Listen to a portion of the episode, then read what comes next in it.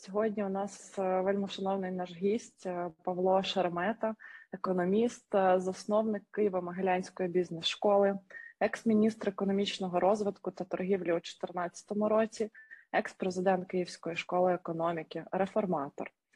З 17-го року Павло є партнером компанії Прорив Ін.UA, також заступником голови глобальної ради питань з питань України на всесвітньому економічному форумі.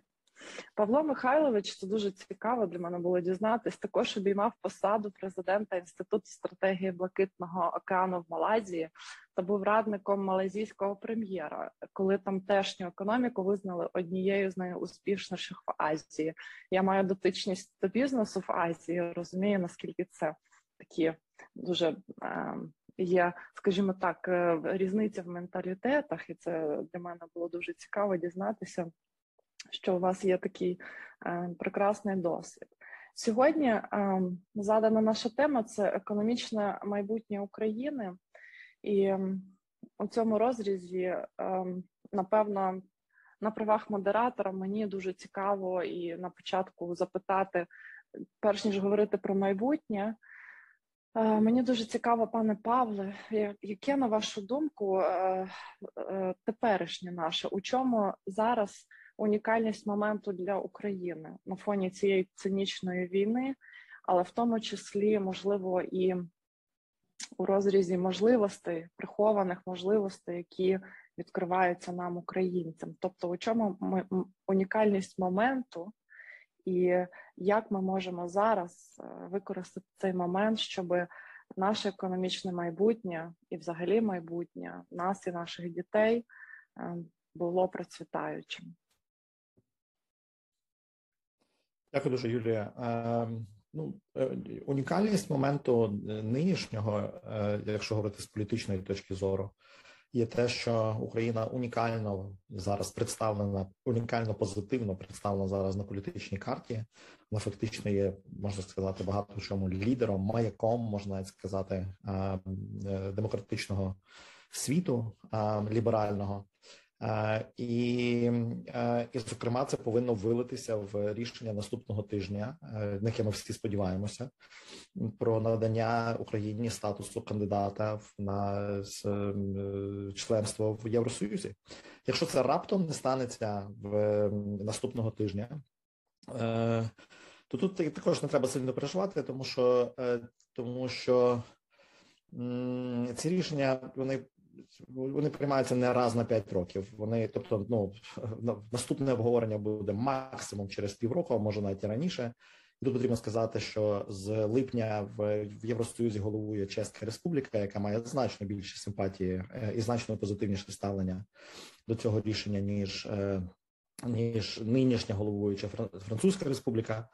Е, ось е, звичайно, що багато що буде залежати від е, рішення Єврокомісії, яке буде оприлюднене цього тижня. Ось тому, що ну, якщо воно позитивне, то знову ж таки, чи, чи, чи через тиждень, чи через півроку це є одна історія, чи через рік, врешті-решт. Ось якщо рішення є негативне, теоретично, е, ну тоді це буде важче. Тоді треба звичайно буде там переробляти аплікацію, там далі працювати з Єврокомісією. Ну тобто, треба дочекатися рішення Єврокомісії. І якщо воно позитивне, то я ще раз наголошую, що раптом, якщо не, не вдасться досягнути консенсусу, Євросоюз приймає рішення консенсусом наступного тижня, то е, то це я думаю вдасться зробити там через якийсь час, через якийсь короткий час. І все це є значно швидше, значно прискореніше, ніж ми мріяли про це 23 лютого. Ось тут потрібно також зауважити, що е, е, рішення про е, статус кандидата це політичне рішення, фактично між іншим не зобов'язуюче рішення. Ось мені здається, що Туреччина знаходиться в цьому рішенні щось, якщо не помиляюсь, 30 чи 40 років. Е, тобто там можна, ну тобто Туреччина є кандидат на на членство в єС, і вона триває це вже десятиліттями триває. Тобто, е, ну зазвичай, е, зазвичай е, ті інші члени з, з східної Європи, які вступили в Євросоюз, вони перебували в цьому статусі 6-7 років до 10 років. Ось е, ну можна проскочити цей період і швидше, якщо рухатися швидко, скажімо, за 5 років. Але ну я думаю, що не швидше. Е, Тим не менше, ми є на цьому шляху набагато найдійніше, ніж ми були 23 лютого. Е, сприйняття наше є набагато краще ніж до 23 лютого, як по суті кандидата в кандидати.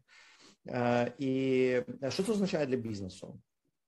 Е, ну, власне кажучи, що потрібно робити протягом цих п'яти років для того, щоб отримати повне членство, потрібно гармонізувати європейське законодавство і українське законодавство. Потрібно підняти українські інститути, ті, які ще недорозвинуті, а між іншим юридичні інститути, судова система, антимонопольна система, антикорупційна система, тобто всі ті речі, які потрібні бізнесу, які створюють фондовий ринок, між іншим, ну і правила, які є навколо фондового ринку.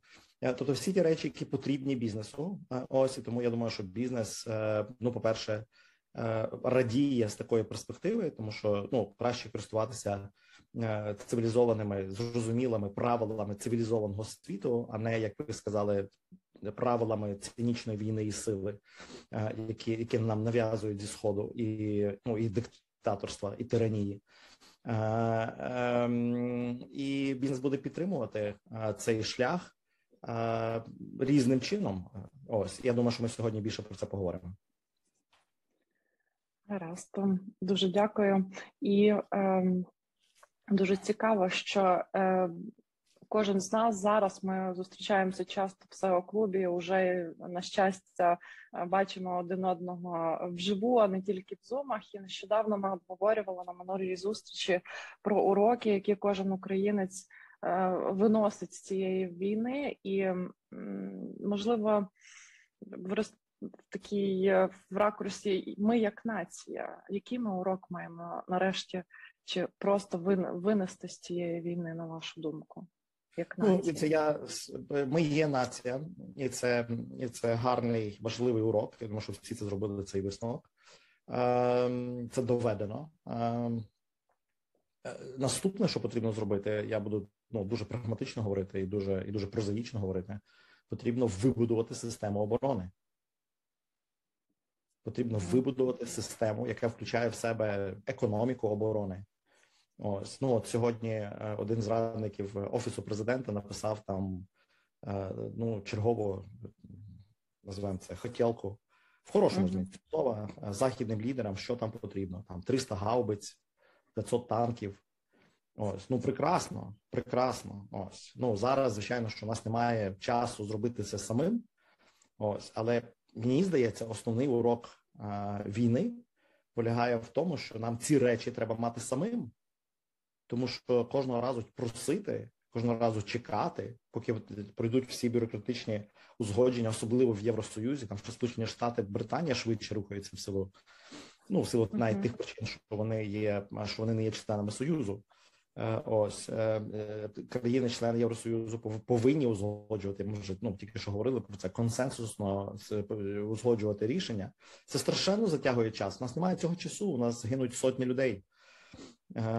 Щодня. Ось і просто це означає, що нам треба мати цю потугу.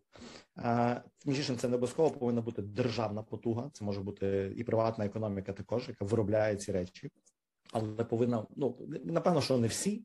Не все, тому що, врешті, там жодна економіка, особливо така, така, ну чесно кажучи, ще не така сильна, як українська, може собі дозволити виробляти це все. Ось, хоча треба розуміти, що багато в чому Росія сама це все виробляє. Там, напевно, є ну, постачання з заходу, комплектуючі. Ем, ось я надіюся, що вони зараз. Ми всі надіємося, що вони спотикнуться об це. Ем, але треба розуміти, ну знову ж таки, з ким ми воюємо, і і треба розуміти, що нам ця економіка потрібна. А те, що ми не можемо зробити самі, чи не хочемо зробити самі, таке теж може бути, тому що, наприклад, там німецькі леопарди можливо завжди будуть краще ніж ніж українські танки. Наприклад, наприклад, наприклад. А, І ну то значить їх треба буде купити. Ось і також не за не на не, не за запрошені гроші, ось, а за свої гроші. Ось. Тому що ну знову ж одна річ, коли ти їх просиш, дайте нам, будь ласка. Інша річ, коли ти приходиш з грошима і купуєш, це зовсім зовсім інша річ. Це означає, що в держави повинні бути гроші. Звідки в держави повинні бути гроші, і тут ми кардинально розходимося з з головою податкового комітету Верховної Ради, який вважає, що треба просто общипати гусаків. Ось mm-hmm. я думаю, що ми в цьому клубі, і я зокрема вважаємо, що треба виростити гусаків спочатку. Виростити, ось виростити в великій кількості, дати їм можливість виростити. Там ще нема що щипати з чого. Е, ось е, і відповідно створення умов він би мав би подбати з 19-го року, займаючи цю посаду. Більше я тут е, ще більше претензій маю до, до до, голови комітету економічної політики, про які ми взагалі забуваємо.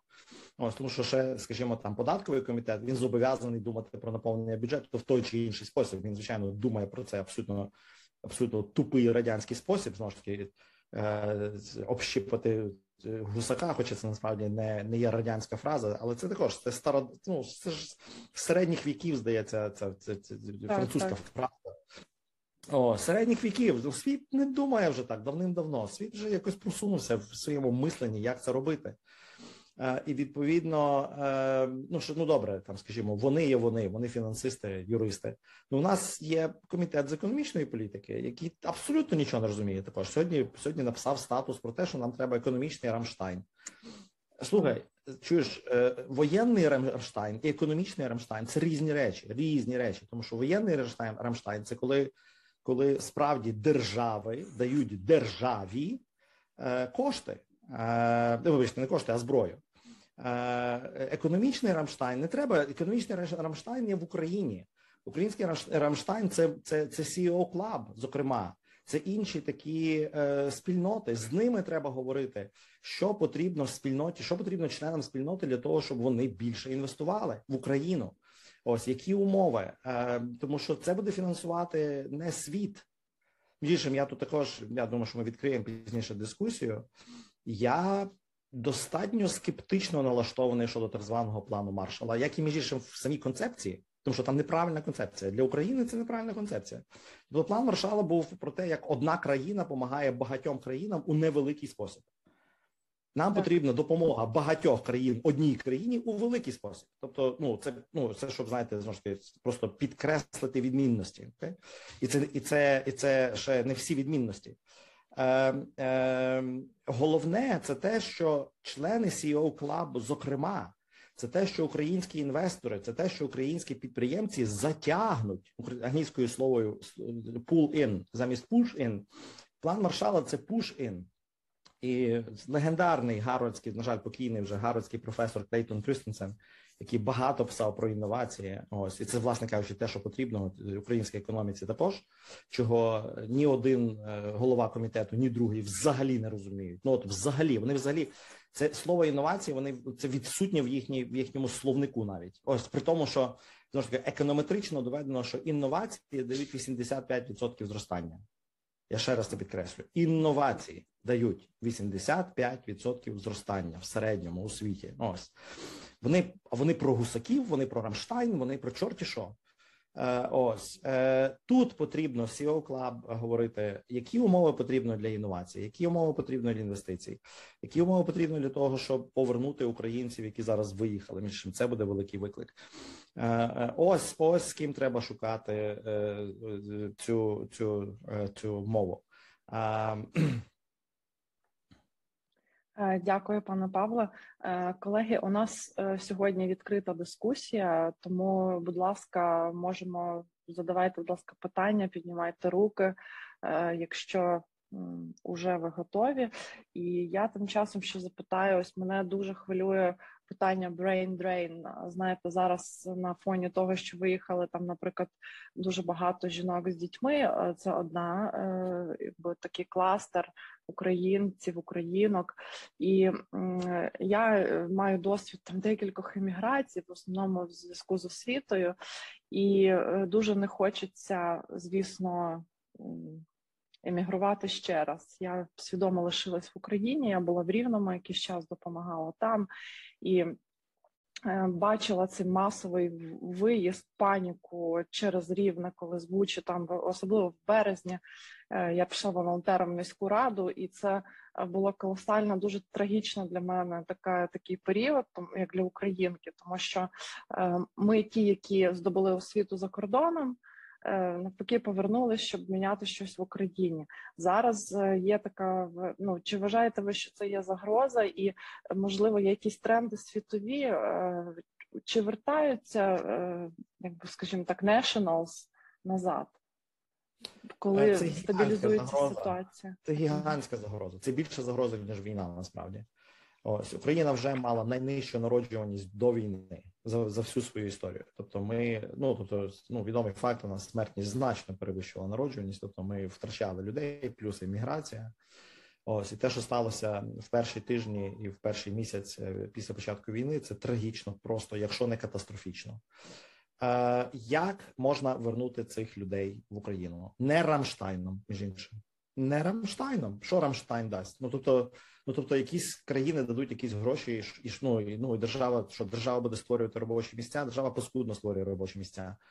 Е, Ось це ну робочі місця буде створювати і завжди створював е, приватний сектор. Між іншим, держава буде скорочувати робочі місця. Це ну це відомо, тому що в нас такий величезний дефіцит е, зараз. Федоров, зокрема, віце-прем'єр говорить про скорочення е, з кількості держслужбовців вдвічі. Так е, е, між іншим, ну скажімо, по школах і по, е, по закладах е, охорони здоров'я ситуація теж ну відома, особливо на сході України, там де велика кількість людей виїхала, або якщо це окуповані території, там не буде. Ну там якийсь час не буде вчителів і не буде лікарів.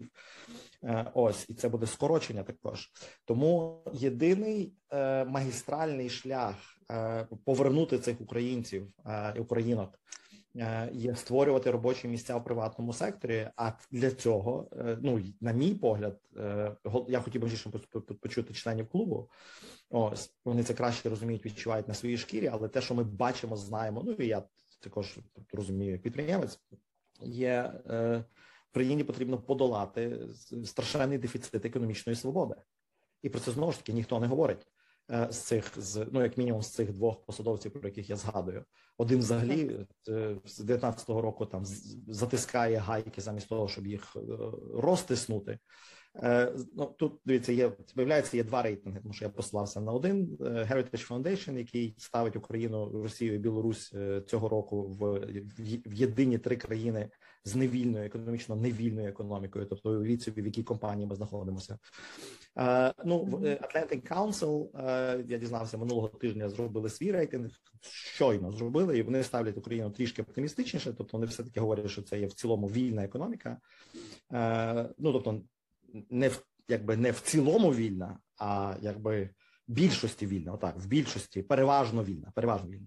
Але тим не менше, ну якщо дивитися весь список країн, Е, Європи, то вона все одно є ближче до до кінця таблиці, ніж до початку таблиці. Хто є на початку таблиці? На початку таблиці, що не менше за Heritage Foundation, я думаю, що це перекликається, перегукується з з Atlantic Council, є Швейцарія, Ірландія. Uh-huh. І відповідь на ваше запитання з Ірландії виїхало дуже багато людей.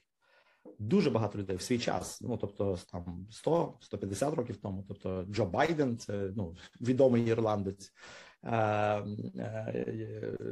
Білл Клінтон, якщо я не помиляюсь, також. Ну тобто, е, тобто, велика велика кількість е, впливових е, американців це американці ірландського походження, і як повернути їх назад, або хоча б їхні гроші назад.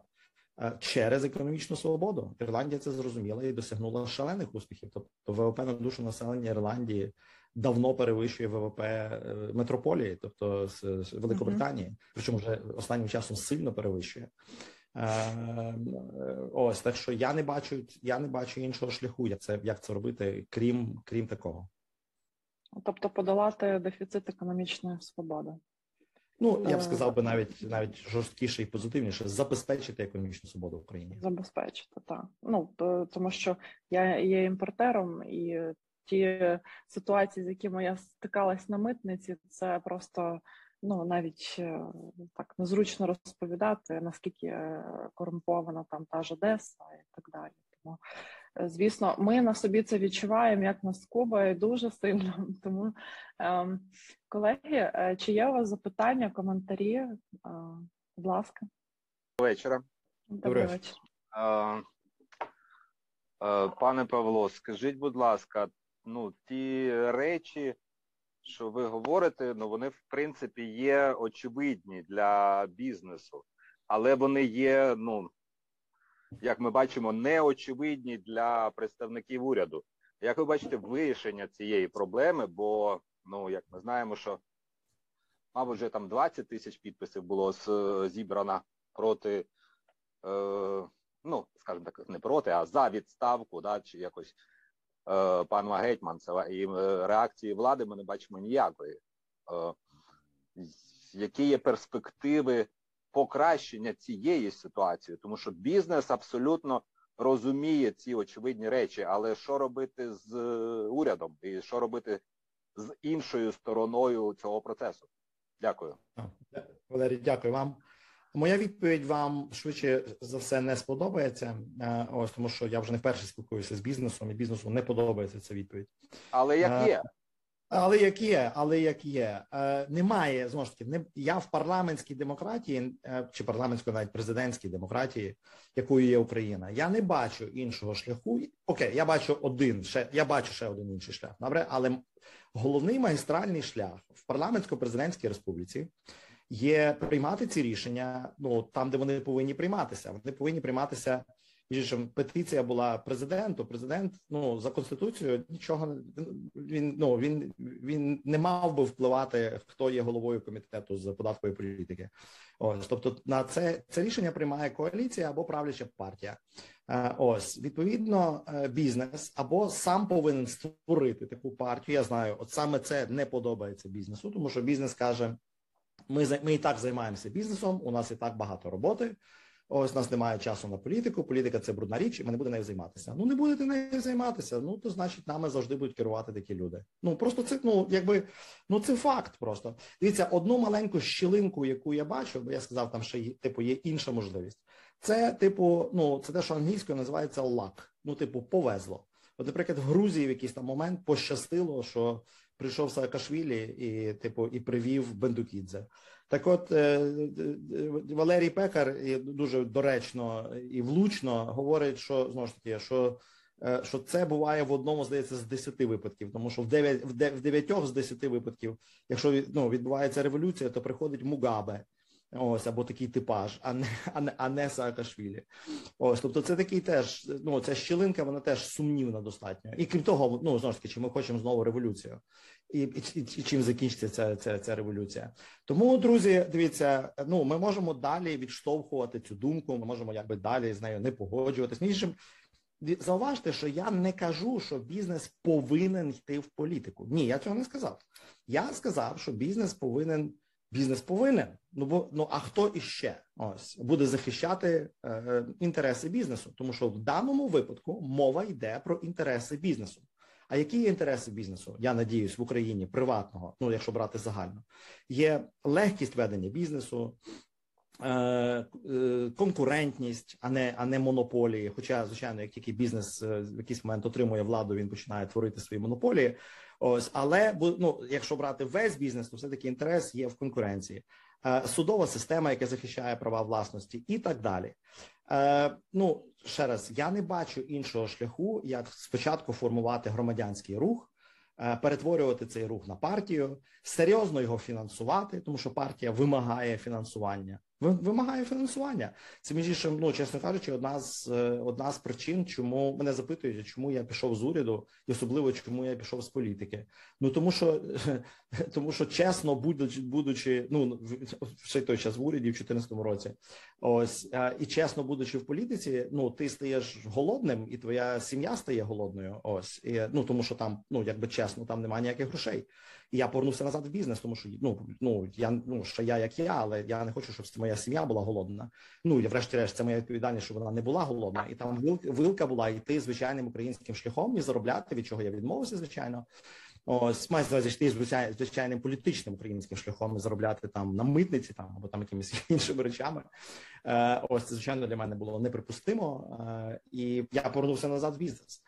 Ем, І ну це треба розуміти, що якщо ми хочемо партійних функціонерів, якщо ми хочемо майбутнього, я тут зараз сповільнюся і наголошую, якщо ми хочемо майбутнього голову податкового комітету, якщо ми хочемо майбутнього голову економічного комітету, Цих людей треба вирощувати зараз. Цих людей треба годувати зараз. Цих людей треба треба треба вчити зараз. Ось і поки вони ще не стали. Ну тобто на цій владній позиції, між іншим, зараз зарплати вже там кращі були.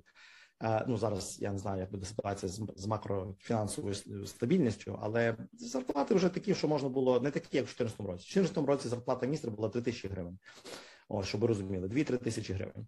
Ось е, зараз, звичайно, що це інші кошти. Е, і Відповідно, що вже на посаді там вже не треба. Ну і там і не можна між іншим, бо це ж таки, бо це почнеться корупція. Там вже дофінансовувати не можна. Але годувати партію, ну утримувати партію, між іншим, це те, що роблять американські бізнесмени. І ну зараз це дві партії: республіканська і демократична була більше більше республіканська, але зараз там в силу там своїх американських причин, то багато підприємців зараз підтримують демократичну партію. Ну і так далі. В Німеччині це християнсько-демократична партія або або вільні демократи, і так далі, і так далі. Між Макрон залучив ну достатньо серйозне фінансування спочатку на свої на свої на свою президентську кампанію, а потім на свою парламентську кампанію. Від кого? Від бізнесу. Ну від бізнесу, від того самого французького бізнесу, яку яким якому він обіцяв полегшення, якому він обіцяв економічне зростання. Ем, е, ось, тобто, знову ж таки, якщо відняти і позабирати е, ну всі корупційні речі, які там можуть бути, ось ну бо все таки ніхто не ідеальний, то то шлях є, як я вже сказав, е, домовитися спочатку на рівні громадського руху, тому що це легше зробити. Ось домовитися, то що, що цей рух є за це, це, це і це там за вільну економіку, там, наприклад, е, ну за ті речі, про які я вже говорив. Низькі податки, ем, е, дотримання прав власності там і так далі. Е, в рух перетворювати на партію в партії придивлятися, хто може очолити. Ну між як ця партія може перемогти на виборах. Це теж дуже важливо. Хто може очолити які комітети? чи ці люди отримали правильну освіту, чи ці люди ну тусуються в правильних тусовках? Тому що тут ж також розумієте, проблема. Проблема, що ці, зокрема, двоє людей. Я бачу, з ким вони тусуються. Вони тусуються в неправильних тусовках. Ну вони тусуються з соціалістами всякими лівими, марксистами, марксистами. Тобто голова економічного комітету є фанат одного кембриджського професора, е, марксиста, між іншим, який написав книгу нібито про успіх Південної Кореї, ну тобто своєї країни. Одна маленька дрібниця, ця, ця, ця, ця книга заборонена в Кореї Південній тому що це вважається, що це комуністична пропаганда. Ось в якій тусовці він тусується, розумієте? А потім ми дивуємося, чому в нас така політика, так ну бо тому. Ось. Тобто, ну ця проблема вимагає системних рішень або надіяння на чудо. Ось з цього приводу, між іншим, з цього приводу дозвольте, я трошки е, так знаєте. Додам гумору, і я думаю, що не тільки мій друг, а ви знаєте його також багато з вас. Е, Іцхак Адізес, доктор Адізес, е, розповідає там, що його в, в Мексиці питалися. Між питання, яке мені сьогодні задають: а як нам досягти економічного успіху? Він каже: Ну, є дивіться, є два шляхи. Е, е, Реалістичний і нереалістичний. Вони кажуть, ну давайте починайте з реалістичного. Він каже: ну реалістичний шлях це свята Гваделупа спускається на на країну і ну і розсипає золото. Ось і країна стає багатою. Вони кажуть: окей, а не реалістичний. А нереалістичний це те, що ви починаєте працювати, друзі. Е, дякую за таку відповідь. Е, в принципі, вона це дуже дуже довга історія. Як ви попереджали, що я ну, не буду дуже задоволений. Але окей, добре, that's life.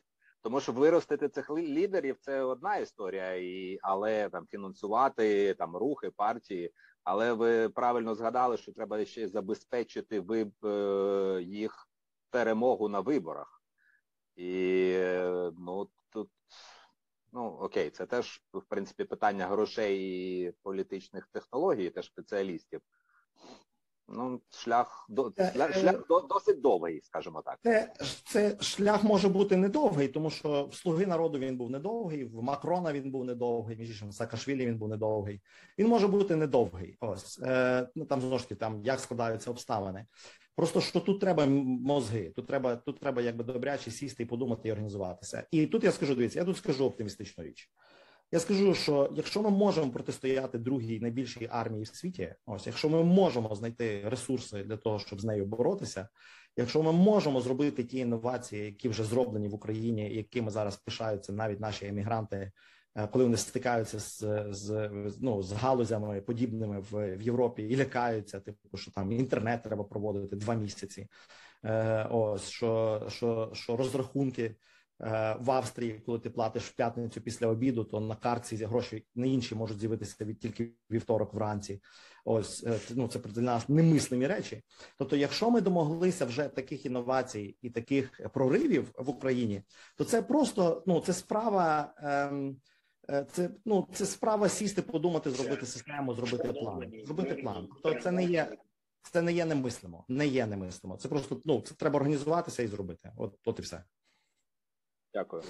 Да, дякую, дякую Валерію. Дякую, пане Павле. Е, Сергій, будь ласка, бачу руку. Сергій Башлуков. Так, добрый вечер. Добрый а, вечер. Добрый вечер. А, Павел, хотел задать такой вопрос. Вы говорите про экономическую свободу, и ну, достаточно много было посвящено нашим шансам э, получения кандидатства в Евросоюз. А насколько вообще вы видите совместить одно и другое? Повторіть, будь ласка, останнє речення, бо я, я там якісь шуми почалися, я не вловив. Сейчас, одну секундочку. Да, что-то у меня какие-то помехи здесь. А, насчет э, нашего, так скажем, перспектив нашего членства в Евросоюзе, насколько так. это вообще совместимо со свободной экономикой, да. а, okay. насколько это для нас э, добро или это для нас ермо okay. этой бюрократии. Я, честно говоря, Э, не сильно вижу того же Гетманцева, что он противоречит э, нарративу Евросоюза. У меня так, такое ну, впечатление, что таки... человек из Брюсселя прямо приехал и здесь внедряет весь этот нарратив в Украине. И мы так радуемся, что вот-вот мы получим. Чем мы радуемся этому, я не могу понять. Все, я замолкаю. Сергій, дякую. Дивіться, у вас скептичніший погляд на Євросоюз. Це окей, це окей. Ну і там ну він має причини. Е, ось е, я тим не менше скажу. Я ж е, ну я працював з Брюсселем і в Брюсселі і зустрічався. Ні, ні, такої дичі, як ми чуємо в Україні. Я в Брюсселі не чув. Я не чув. Ось ну це це це, це дикість. Просто відстала середньовічна дикість. Ніхто там не говорить про общіпування гусаків. Е, відкритим текстом е, з гордістю між іншим. Е, тобто там набагато технічніша, набагато просунутіша розмова. Тепер дивіться по суті, я знаю критику, я знаю критику, і я розумію причини критики бюрократизму і зарегульованості Євросоюзу. Ну тобто, це відома річ. Треба розуміти, що Україна ще більш забюрократизована і зарегульована.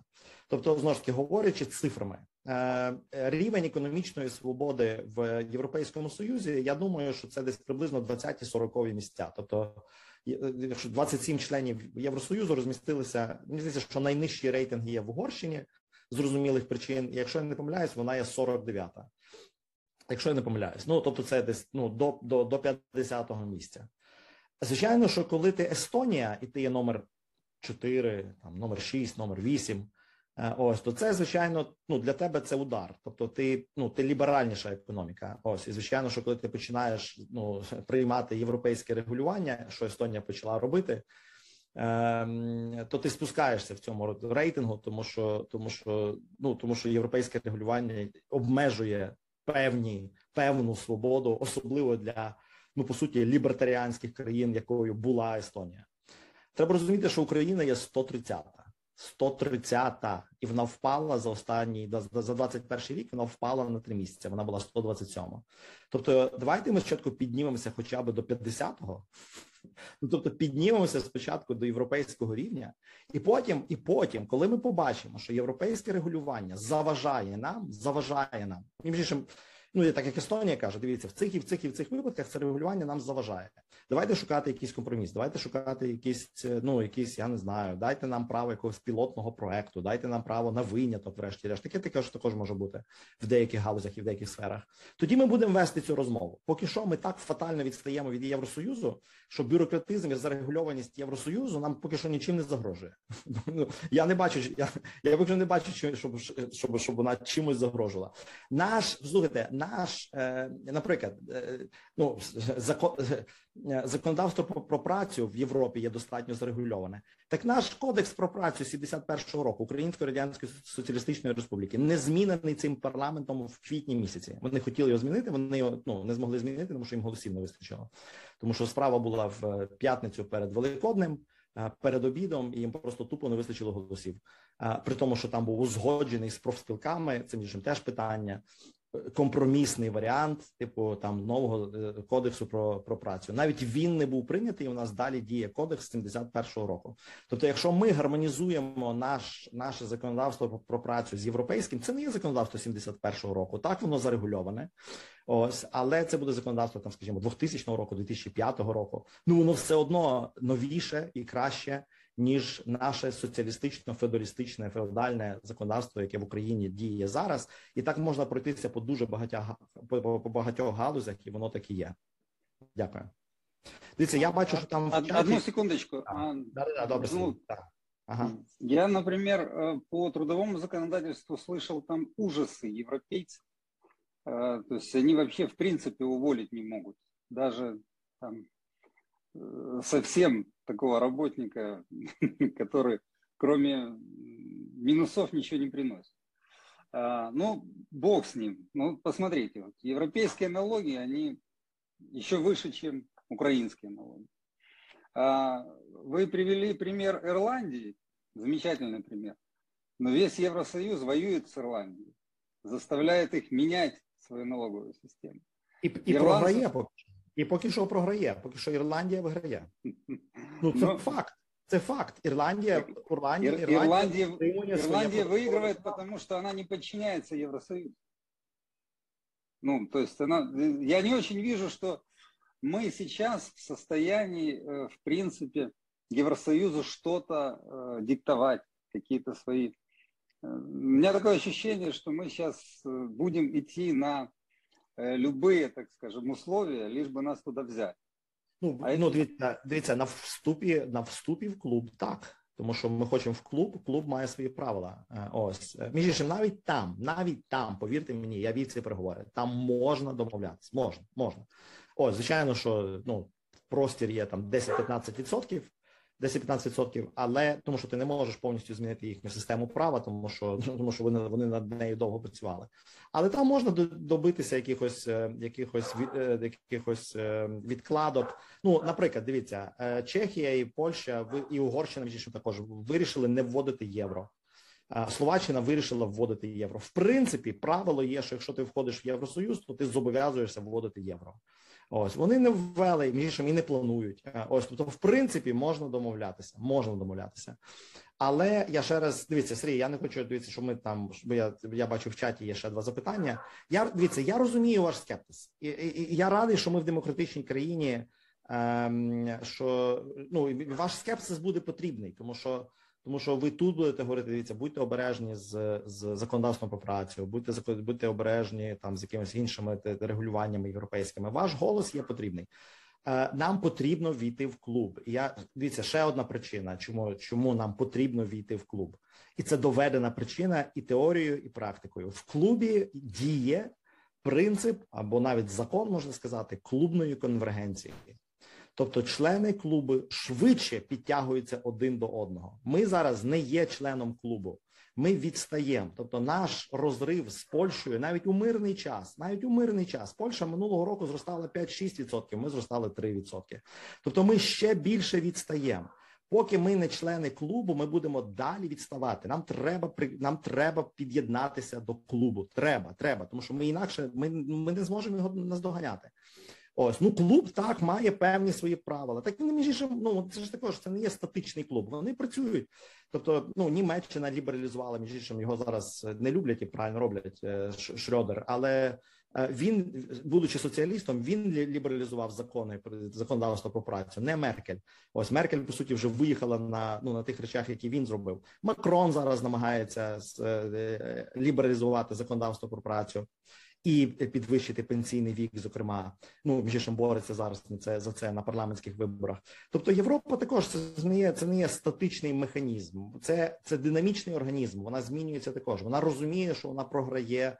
Е, Сполученим Штатам чи Північній Америці вона розуміє, що вона і це між іншим ще гірше. Вона програє південно-східній Азії, нинішня Європа, що їй треба змінюватися, і вона помаленьку в свій європейський спосіб вона змінюється. Е, Сергій, даруйте. Я е, тут я бачу, тут є два запитання. Хочу на них звернути увагу в чаті. В нас ще потім буде можливість поговорити, в тому числі і е, приватно індивідуально. Добре, Юля, дякую. То нічого, що я просто візьму і прочитаю. Так, звісно, будь ласка. Перше бачу ці питання. Почему Україна не развивает международные отношения с Китаем? Мы же можем быть местом развития производств китайских инвесторов для такого же рынка Европы. Какие риски, причины не развития этого потенциала направления э, развития України.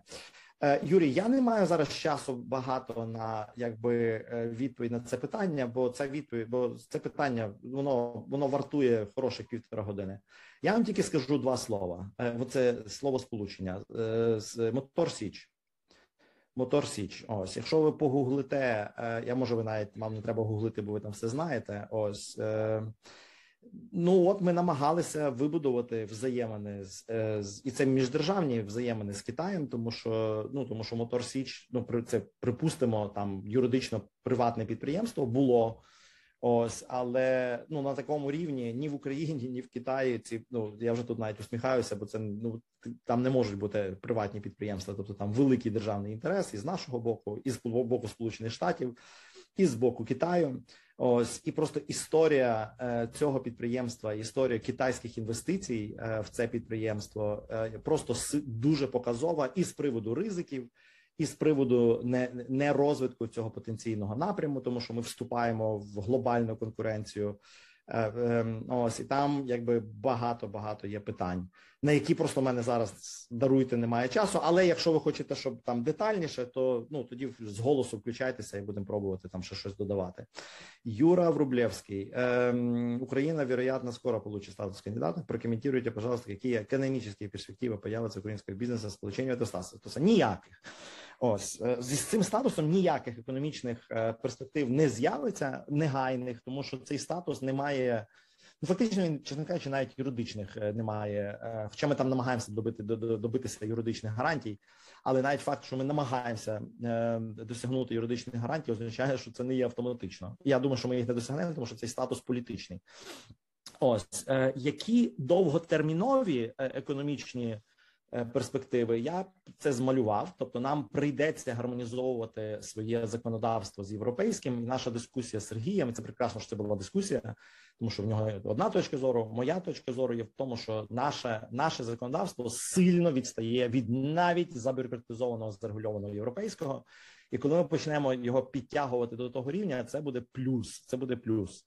Е, між іншим, ну навіть зверніть увагу, е, тому що ми з Сергієм цього не обговорювали. Ми говорили про закон про працю, кодекс про працю. А зверніть увагу, скажімо, про судову реформу і нинішня дискусія е, Євросоюзу з Польщею.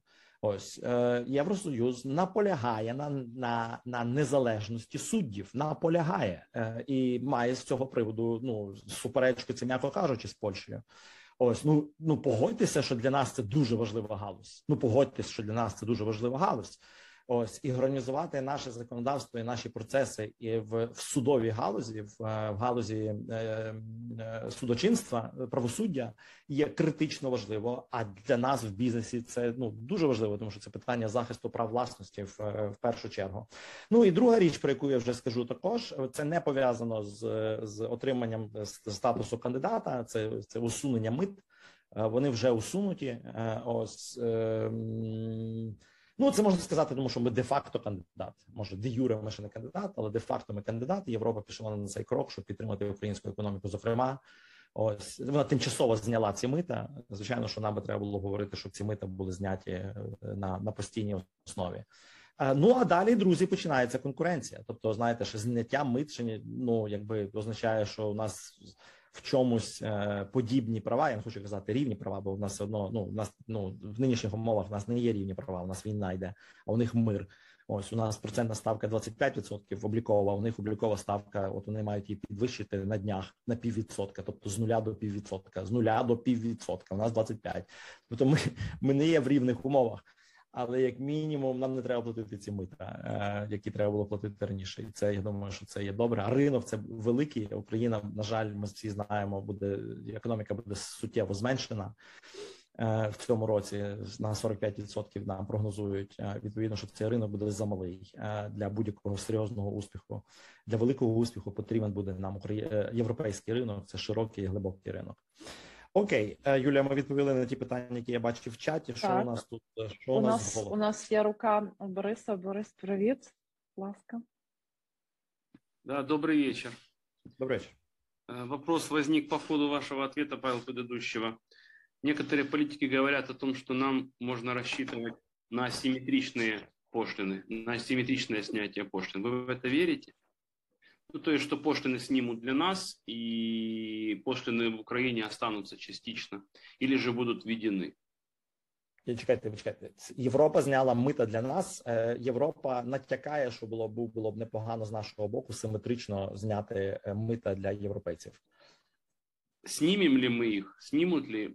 Ну не знаю. Дивіться, я не знаю. Я зараз е, я не є в уряді, і я, чесно кажучи, е, ми спілкувалися з, з Тарасом Качкою на форумі, тільки це було онлайн. Ем, я не я або йому не задавали цього запитання. Я не пригадую його позиції з цього приводу. Дивіться, моя позиція є зробити симетричний крок. Зробити симетричний крок. Ем, е, європейський ринок є значно більше ніж український ринок в час війни. В час війни. Е, тому е, ми втрачаємо менше ніж ми здобуваємо. Ми здобуваємо довіру, ми здобуваємо симпатію, і це як ми зараз бачимо, це значно важливіше ніж ніж ніж цей обмежений маленький український ринок. Понятно. Просто Ви вибачайте, якщо якщо я натиснув на мозоль вам і воно нет, нет, вам я очень я... я подойду сейчас и к марксизму тоже, сейчас и марксизм тоже затрону чуть-чуть. На самом деле, на самом деле. Ведь э, тут относительно мы надо хлопать в ладоши, когда мы говорим о том, что мы попадаем на рынок европейских товаров. А европейские товары попадут на украинский рынок, а в Европе украинские предприятия столкнутся с предприятиями, которые 20 лет последние реконструировались, жили в условиях низких ставок, э, достаточно бизнес операционно отжаты. И это будет не совсем равное соревнование. Понятно, по объективным на то причинам, но не совсем равный бой. С точки зрения конкуренции, многие украинские товары из-за высокой себестоимости вряд ли сегодня будут иметь право на справедливу конкуренцію. Це факт. І я про це говорив. Це факт. Ось. Е, ну тільки там там немає виходу. Тобто, дивіться, чим більше ми затягуємо е, цей момент, тим ну тим довше триває час, що вони реконструюються і розвиваються. А ми воюємо. Ось давайте просто собі трошки підсолодимо цей факт, що вони е, ну там в різній мірі, ось і хтось швидше, хтось повільніше, хтось більше, хтось менше. Але тим не менше вони фінансують е, і допомагають нам робити те, що ми мали б робити самі. А це наша оборона. Е, ось що ну в даному випадку просто тут не симетрично, але ми все таки маємо від них якусь якусь іншу річ. А з приводу дивіться, давайте я повернуся до перемоги е, на європейському ринку. Друзі, ну ну дивіться, давайте вчитись перемагати на глобальних ринках. І я ну тут є хороша фраза. Це Борис не до вас.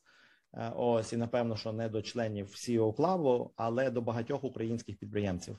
Так, ми є в важчих умовах в чомусь, в чомусь між іншим, в чомусь легших умовах, тому що знову ж таки зараз увага і симпатія до України е, є є підвищена. Між іншим, треба вловити цей момент, бо це так довго не буде.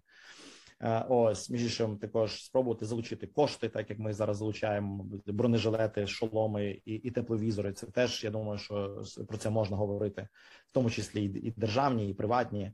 Ось е, дивіться, давайте шукати шляхів перемоги, а не шукати причин, чому ми е, чому ми можемо програти. Добре, тому що це ну просто тупиковий шлях, і і його не можна буде обійти. Тобто, все одно треба буде в якийсь момент перемагати економічно.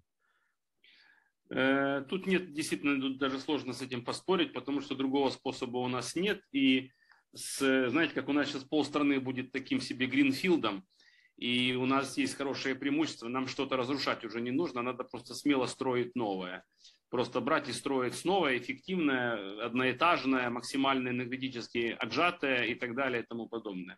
Ну, здесь вопрос. Борис, якщо дозволите перед вашим запитанням, бо я хочу зараз акцентувати цю вашу думку. Це критично важлива думка. Я з нею абсолютно погоджуюсь. І причому я, ви говорите зараз на такому, якби поетичному рівні.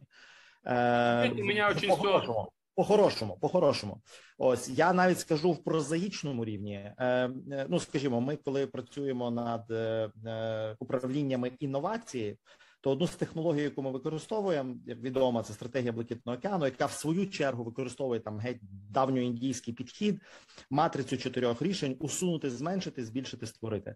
Тобто, ти, коли думаєш про свій продукт, чи ну навіть про той самий європейський рівень, так європейський ринок, е, тобто, ну це чотири питання, які завжди перед тобою стоять: що в твоєму продукті, що в твоїй пропозиції усунути, що зменшити, що збільшити, що створити.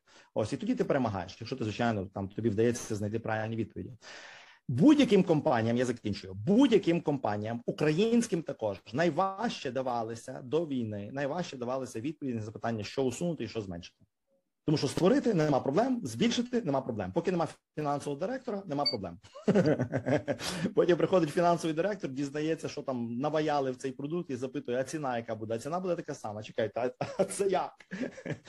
Ось так от дивіться, зараз те, що ви говорите, що що ну велика частина е, країни, е, певна частина країни є знищена інакше кажучи, усунута, зменшена. Ось ми працюємо зараз з бізнесом. Ми говоримо таке, що ну, до вас 1 вересня прийде половина ваших клієнтів з половиною грошей. Ви не можете їм пропонувати те, що ви пропонували 23 лютого. Вам прийдеться щось усувати і зменшувати. Ось і про це потурбувався Путін. Е, На жаль, ось, але це факт. І я тому знову ще раз я я гіпертрофую цю вашу думку і хочу донести до всіх, хто нас зараз слухає.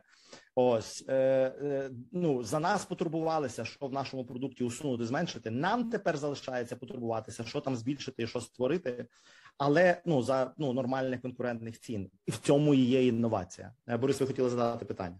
Да, подойду сейчас. Ну, как раз продолжение вашей мысли.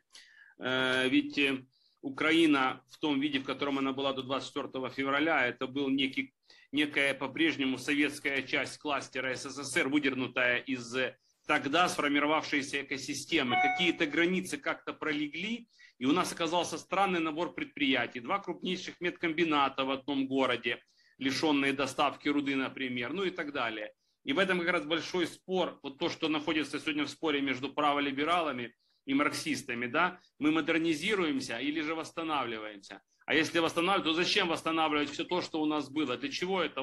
Просто потому что это у кого-то в груди болит, э, что нужно обязательно все восстановить. Да нет же. Украине нет ни малейших шансов быть опять металлургической столицей. Для этого нет ни одного основания. У нас все дорого. Все дорого. Мы должны производить, мне кажется, металла ровно столько, сколько можем освоить в автомобилестроении и в машиностроении, ни одного килограмма больше. Но мы же не будем же, мы с Китаем не посоревнуемся. Он в год вводил мощностей, столько, сколько мы производим э, все вместе, вся страна вместе взята. Поэтому тут без шансов. И в этом контексте, в этом контексте ну, хочу услышать вашу мысль. Два важных очень момента. Очень два важных момента. Они пересекаются между собой. Первое, а когда мы сможем начать э, модернизацию – Потому что, знаете, э, я вот тут попробовал заказать у одного давнего наседавшего на меня партнера оборудование энергоэффективное для моего бизнеса. И получил недавно письмо. Причем они страшно обрадовались, что наконец-то их вспомнил. Э, они написали мне большое письмо прямо за подписью президента, потому что это говорит, пан Борис, мы сильно обескуражены э, произошедшей ситуации, но мы не можем выполнить ваш заказ. Ну и там переводится перечень причин, почему они не могут выполнить наш заказ у них нет страхового покрытия в Украину, они не смогли, то есть нет, нет ресурсов, они даже не смогли найти, даже с профсоюзом не смогли договориться, чтобы монтажники приехали на сборку к нам этого оборудования. То есть вопрос такой, можете купить линию, разобранную по запчастям, по стопроцентной предоплате, и мы вам по зуму попытаемся помочь ее собрать. Э, ну и вот в Давосе та же самая была ситуация, такой большой неприятный инсайт, что пока не будет юридического закрепления э, финала, финала, надеюсь, нашей победы, в общем, сложно говорить о каких бы то ни было значительных инвестициях в страну или вообще об инвестициях в страну. Первое, когда мы сможем, по вашему мнению, приступить к этому э, процессу в целом? И в контексте этого ваша точка зрения про индустриальные парки. Для меня это очень важный момент. Э, хотел його уточнити, но потім може бути розвити ще уточняючий вопрос. Е, давайте давайте я відповім на перше запитання і і потім уточню друге. Е, значить, дивіться, ваше перше запитання. Дивіться, е, ну перш за все, модернізація не відбудова. Тут тут точно. Ну тобто, тут ну я в мене тут пріоритет зрозумілий. Мені здається, що ми тут однодумці. Тепер друге. Дивіться, мені здається, що ви вважаєте початок модернізації тоді, коли приходять гроші, і це якби нормально. Я все-таки вважаю, що початок модернізації починається значно раніше і починається в голові. І ми ще не пройшли цей етап. Ми тільки помаленьку починаємо цей етап. Сьогоднішня дискусія. Ну у нас звичайно не перша у вас дискусія в Стіо Клабі на цю тему, зокрема, і там є інші групи, клуби, тусовки, які спільноти, які про це зараз думають, і дуже добре, що про це думають, тому що ми повинні собі. Ну поки дивіться, я погоджуюсь з вами серйозних е, інвестицій, особливо приватних серйозних інвестицій чим далі на схід не буде, е, поки поки ця ситуація не буде, ну поки не буде зрозуміло, е, поки не буде гарантій безпеки, одним словом, щоб тут щоб довго не говорити. Ось, але це не заважає нам думати, це не заважає нам проектувати, це не заважає нам шукати рішення. Е, і давати самим собі відповіді. Ну, те, що ми з Сергієм дебатували, типу там рівень податків, рівень регулювання і багатьох інших подібних речей. Тепер з приводу промислових парків, який саме аспект, що саме Що саме вас цікавить від мене? Я на самом деле собирался с вами, еще Сергей, я собирался с вами поговорить про парки даже вне этой дискуссии. Я там приготовил некую свою презентацию. Но мне представляется, у, у, во всех странах, в Украине в том числе, всегда было условно 150, 156 программ приоритетного развития. Ну, что, в принципе, не, невозможно, а для страны после войны невозможно в десятикратном размере. То есть мы должны говорить о концентрациях. На одной из, э, пару лет назад, э, я не помню, действующий, по-моему, премьер, а может быть предыдущий, сказал такую хорошую фразу, отвратительную на самом деле, на мой взгляд, о том, что нам не нужны зоны приоритетного развития, как индустриальные парки, потому что мы всю страну сделаем индустриальным парком. Ну, с точки зрения лозунга это замечательно, с точки зрения концентрации ресурса э, на определенном расстоянии это невозможно. Поэтому ресурсов всегда мало, и он должен быть концентрирован. А парк это всегда экосистема. Ну, смотрите, тут я с чем, знаете, вот один раз уже покробила. Вы, вы Наталуху считаете марксистом, э, и книжки он читает марксистские. Но ведь, в принципе, надо отдать должное. Он же, в принципе, так или иначе, один из, э, ну, как сказать, ну, двигателей, наверное, все-таки процесса э, по э, развитию индустриальных парков в Украине. А мне кажется, это очень классная история. До войны была нужна, а сейчас просто необходима. Иначе мы не сконцентрируем в одном месте вместе с льготами деньги, ресурсы, мозги и так далее. Дивіться, Борисе, я я скажу так. Я постараюсь коротко сказати. Ну, дивіться, ну, в промислових парках нема і не може бути нічого поганого. Ну, крім випадку, що це засіб відмивання е, е, або схемування, те, що це було. Давайте про це, да, да, давайте об этом забудемо вже. Да. Ми не про ну забувати може про це не треба, бо як мінімум треба пам'ятати, де можна оступитися. Але поза тим я не бачу там мінусів. Тут є інша, тут інша трошки, я б сказав, може трошки філософська проблема, така чи там загальноекономічна проблема, тому що Дмитро з колегами дивляться на Китай і бачать промислові парки. Ну і ну і там важко сперечатись, тому що там багато промислових парків. Але я, коли дивлюся на Китай, я бачу фразу е, е, День Сяопіна нехай зацвіте тисяча квіток. Те, що вони зацвітуть в промпарках швидше, ніж не в промпарках, ну це факт. Але промпарки, от в чому в чому проблема? Ну в Україні ж якби ну Дмитро не є не є е, засновником руху промислових парків. Цей рух існував ну, задовго до нього. Ось в Україні немає, і причому, що на жаль, з ним в першу чергу немає оцього погляду. Що давайте створимо умови, щоб зацвіли тисяча квіток в першу чергу в промислових парках. Ну тому що а де цвісти промисловим підприємствам? Ну IT не треба промпарк, IT треба там, скажімо, інші речі. Е, підприємствам в готельній галузі там чи треба інші, інший, інший, е, інший простір. промислові підприємства швидше всього будуть в промпарках, але це не в цьому річ.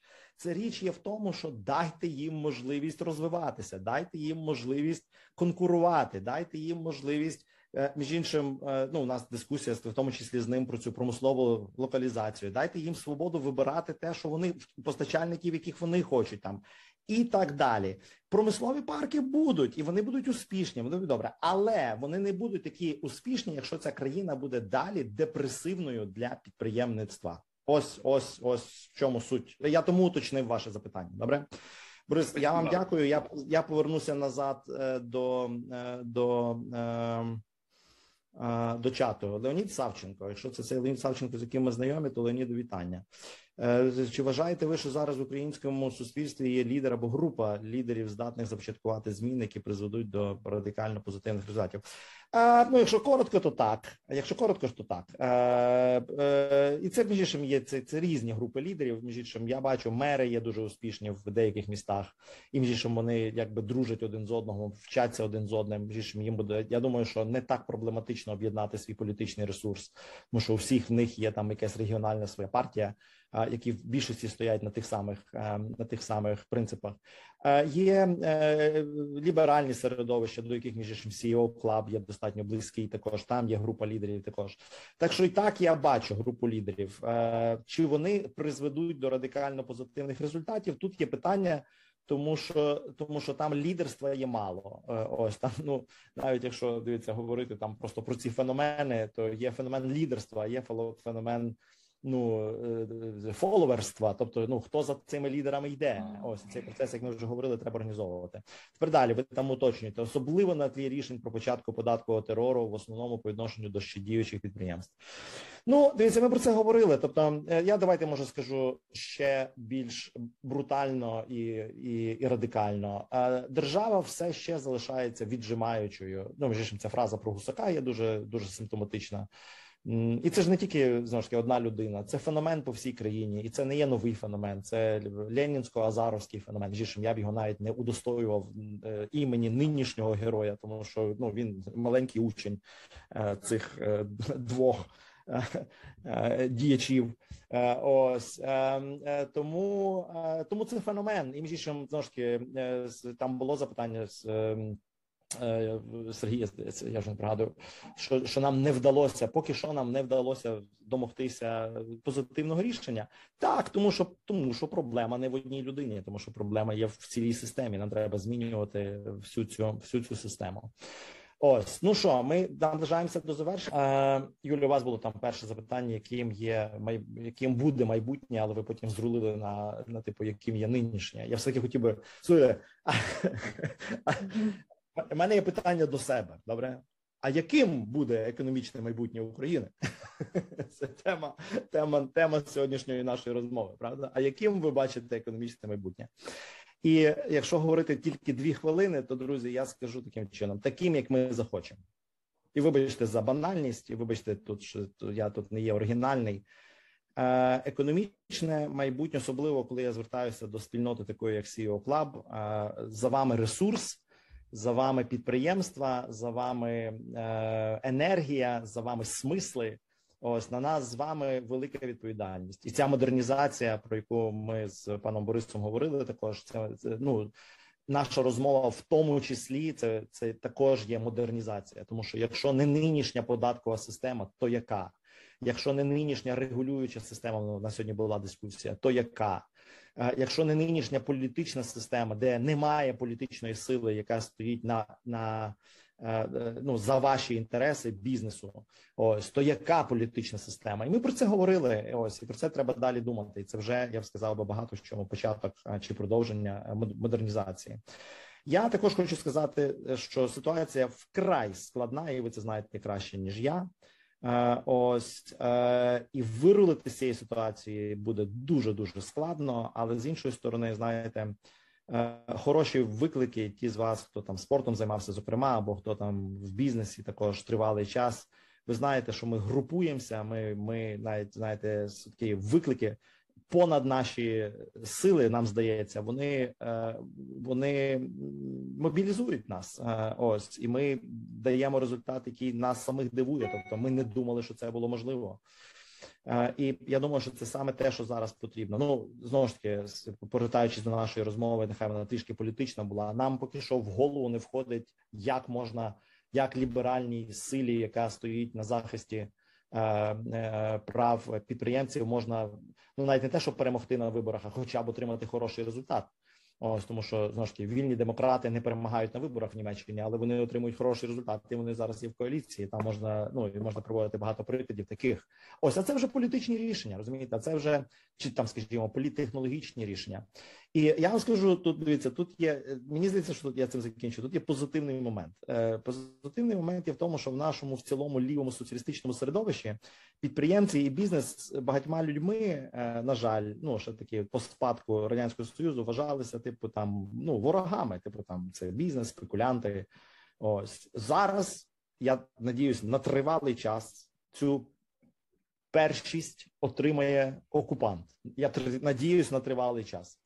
І відповідно, що що якщо ворог відомий, ось і це не підприємці і не бізнес, тоді значить підприємці і бізнес це друзі.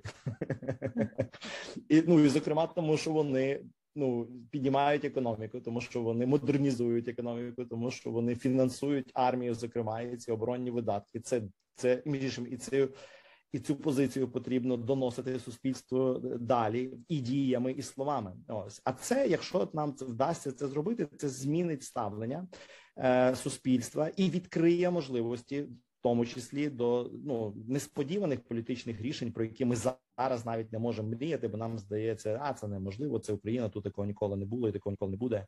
Ось буде, буде добре, буде. Треба. Ну ми ми вміємо, е, ми вміємо шукати відповіді. Ми освічена нація. Е, ось е, багато в чому математизована, багато в чому диджиталізована. Ось між іншим виявляється краще ніж багато наших західних сусідів. Нам просто треба буде подумати в цьому напрямі. Також подумати, організуватися і просто поставити собі за ціль, що держава повинна ця держава. між я тут розрізняю держава і країна. І коли я говорю зараз про державу, я говорю в більшості про ну, багато в чому політично-силовий апарат. Ця держава повинна підтримувати і розвивати бізнес, а не щипати його як гусака. Ось цю задачу треба собі поставити, і вона вона ну російською рішаємо, її можна вирішити Е, спільними зусиллями, як між написано на Чернівецькій міській раді. Дуже хороше гасло. Спільними зусиллями. Дякую вам.